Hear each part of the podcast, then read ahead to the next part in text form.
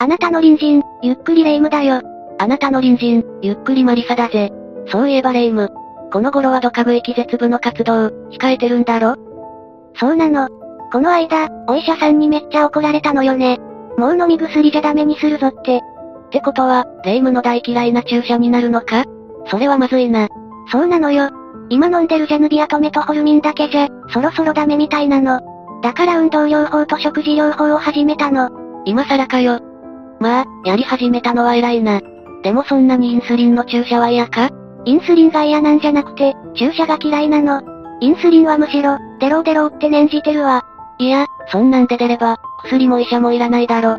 むしろ、あれだけ暴飲暴食していた妖怪くっちゃねが、ようやくやる気になったことが驚きだ。うるさいわね。すべてはインスリンのせいよ。インスリンが足りないのよ。もっとインスリンをくれなんだかインスリンが、怪しい薬みたいになってるぞ。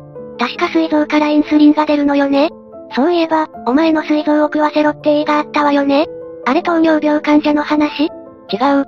そもそもタイトルから間違ってるぞ。君の膵臓を食べたいだ。略称は君膵だ。それに糖尿病の話じゃないぞ。それじゃ、東京グールみたいに食べられる話？それともゾンビ系？違う違う。そうじゃない。あれは青春小説の分類だ。実写映画化もされたし、アニメ化もされたんだぞ。そうなのね。青春小説って読まないから、わからなかったわ。水臓を食べるっていうから、ゾンビ映画かと思ってたし。そうそう。ゾンビ映画って言えば、ゾンゲリアとか、ゾンビランドが好きね。お前のマニアックな趣味を披露しなくていいぞ。そういえばインスリンで思い出したが、インスリンを使った犯罪があったな。インスリンで犯罪？そんなことできるの？っていうか、自分の体の中にあるもので、どうやって犯罪をするの？そうだな。そのあたり、詳しく説明していこうか。それじゃ早速解説するぜ。みんなも、それではゆっくりしていってね。今日解説するのは、2006年2月に容疑者が逮捕された、横芝光、インスリンマルジン未遂事件だ。この事件は、千葉県横芝光町で発生した、保険金マルジン未遂事件なんだ。それで地名から事件名になってるのね。地元の人はいい迷惑ね。それにしても、保険金マルジンって恐ろしい話ね。未遂ってことは、被害者の人は助かったのね。ああ、命は助かった。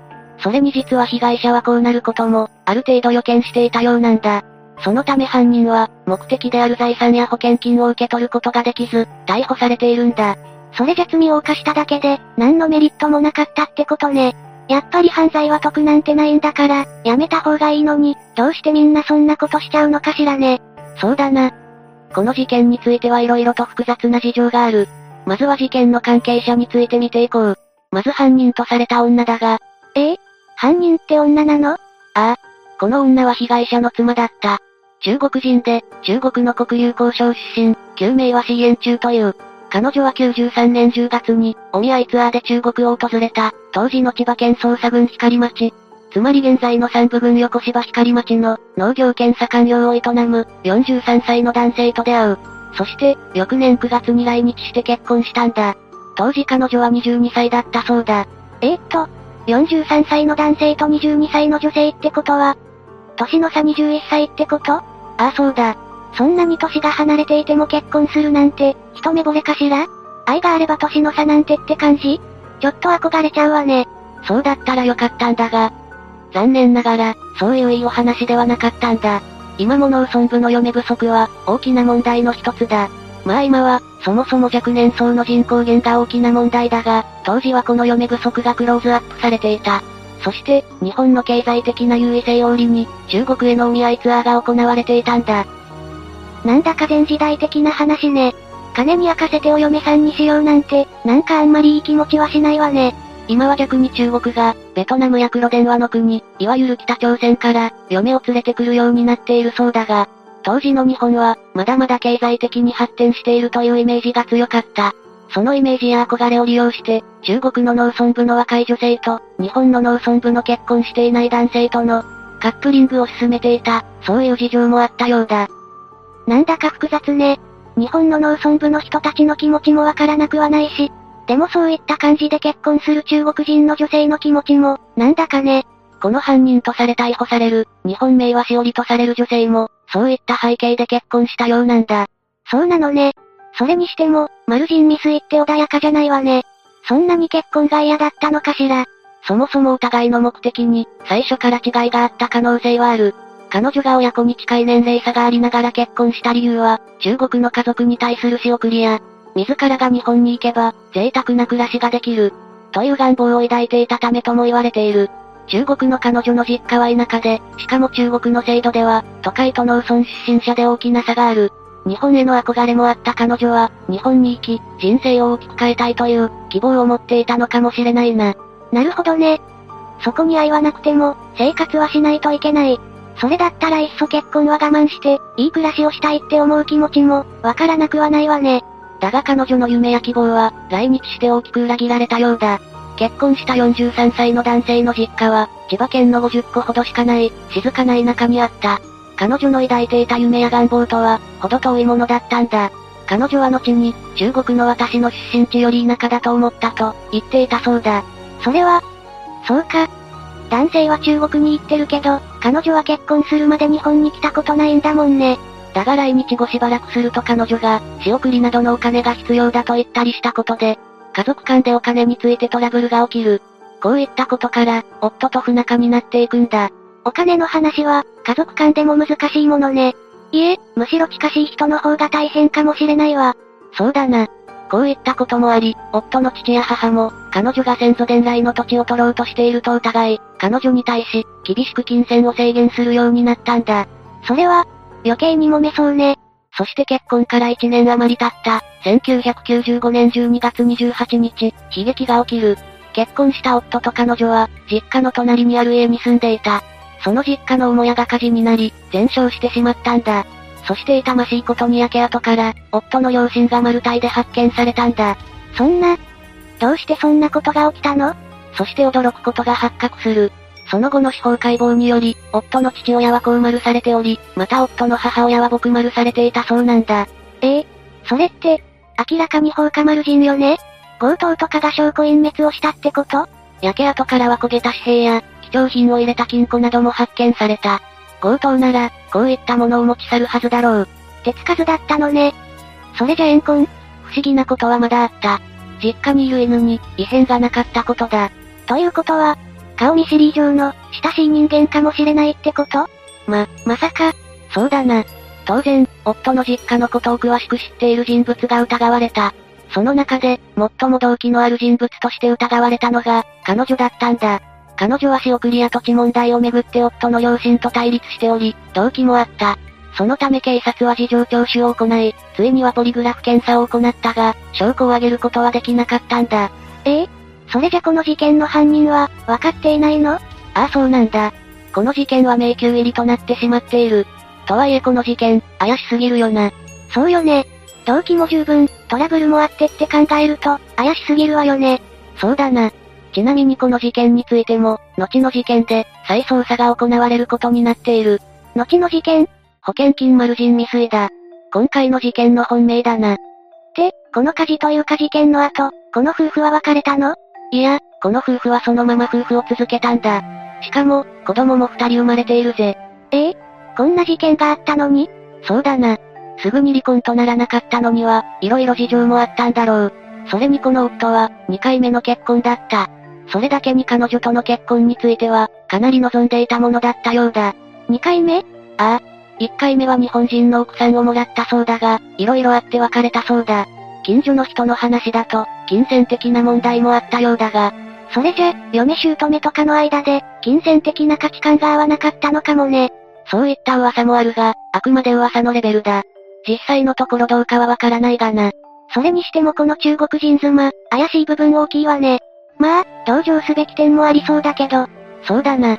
だがこの夫婦関係は、その後も不仲ながら継続しているぜ。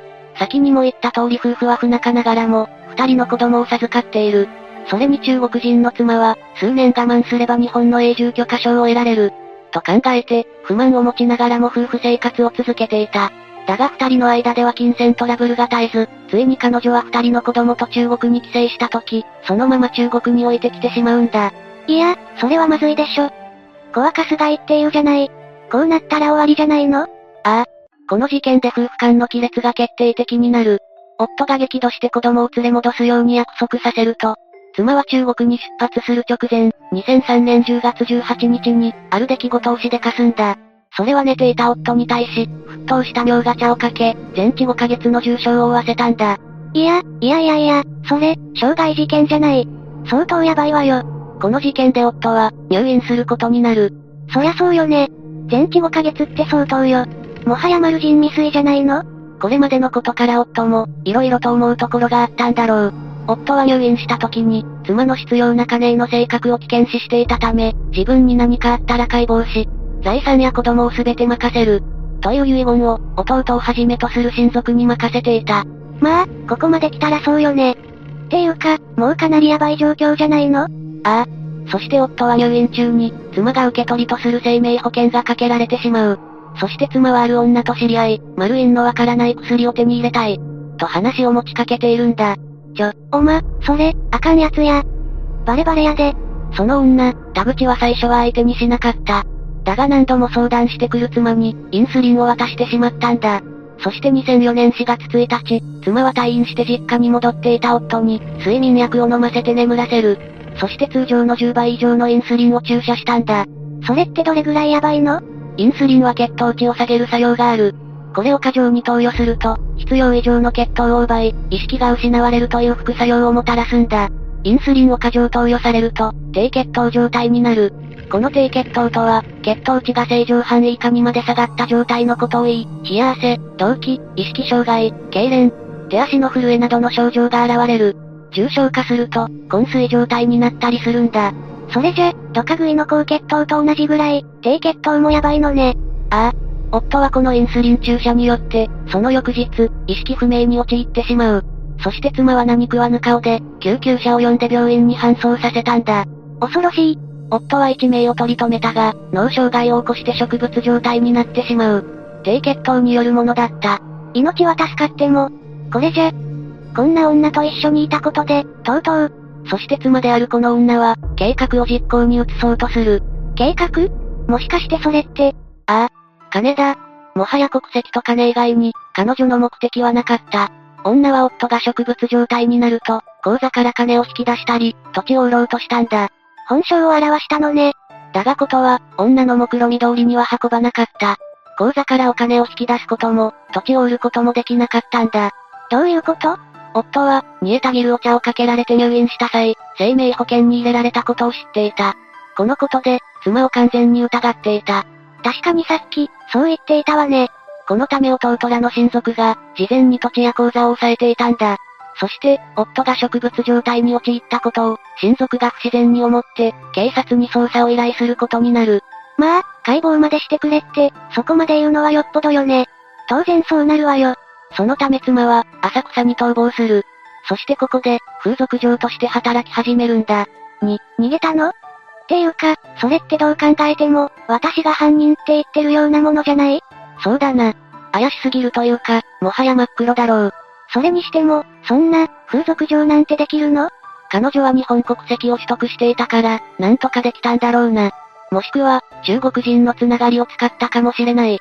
そして彼女は整形している。さらに彼女は、抜群のプロポーションだったことも相まって、人気風俗嬢になるんだ。なんと、自分の店を持つに至っている。ば、抜群のプロポーション。私たちには無縁の言葉ね。そうだな。何せ一等身、頭だけだからな。ドラえもんにも負けているぜ。そ、それでその女はどうなったの？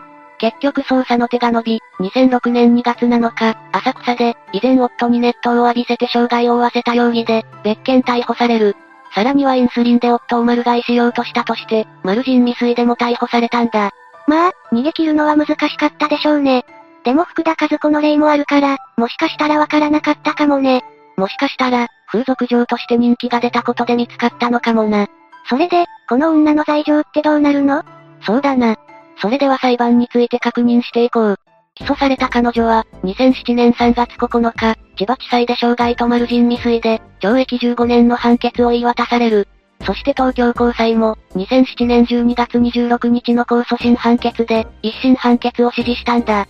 そして彼女は上告を断念して、刑が確定した。懲役15年。それって長いのかしら？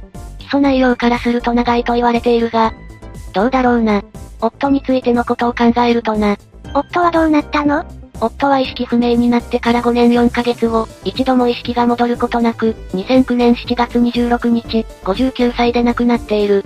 亡くなっていたのね。ああ。もし起訴内容がマル人未遂じゃなければ、もっと罪が重かった可能性は大いにあるな。そうよね。そう考えるとこの女の罪は、重いわよね。それにしても、これだけトラブルがあったにもかかわらず、離婚などの対応をしなかったのはなぜなのかしら？そうだな。他人から見たら不可思議な判断も、家族という環境、空間になることで、そうなってしまうことはある。まさかあの人が、というような家族間のトラブルや事件なんかも、今までに多く発生しているだろそれにマル人事件の割合を見ると、マル人については、親族関係にある被害者が41.6%、知人、友人、職場関係者が31.9%を占める。そしていわゆる通り魔のような、面識なしの事件は15.7%なんだ。そうなのね。むしろ親しい間柄の方が、起きやすいってこと？ああ、参考までに強盗は、面識なしが90%を占める。面識ありの中では、友人、知人が多く、親族は極めて少ない。つまり、人を辞めるという行為は、関係性が深い方が、より可能性が高いということだ。積もりに積もった感情が、そういった強行を引き起こすのかもしれない。確かに人を、それだけ強い攻撃に駆り立てるには、相当の感情がないと難しいわよね。親しいと言ってもいい関係とは限らない。むしろ離れられないからこそ、その感情の逃げ場がないこともある。そして文化や価値観、様々な違いが加われば、より深く、そして取り返しのつかない感情の問題も生まれるだろう。今回の事件はそういったことが、大きな原因だったのかもしれないわね。ただ、お見合いやこういった結婚すべてが、不幸になるわけじゃない。遠い国から来ても、優しい人に囲まれて、幸せになっている女性もきっといるはずだ。そう思いたいな。そうね。日本って言ってもいろんな場所があるし、いろんな人もいるものね。ああ。それはどこの国も同じだ。そして夫婦はお互いの歩み寄りが、何よりも大切だろうな。マリサは結婚したいの？な、なんだよ突然。レイムはどうなんだよ？私はしたいわ。アラブの大富豪と、いえ、アラブのウィルマネーと。つまり、金と結婚したいってことだな。金、金、それなら。黒電は、キム・ジョンウンはどうだ？同じ金だぞ。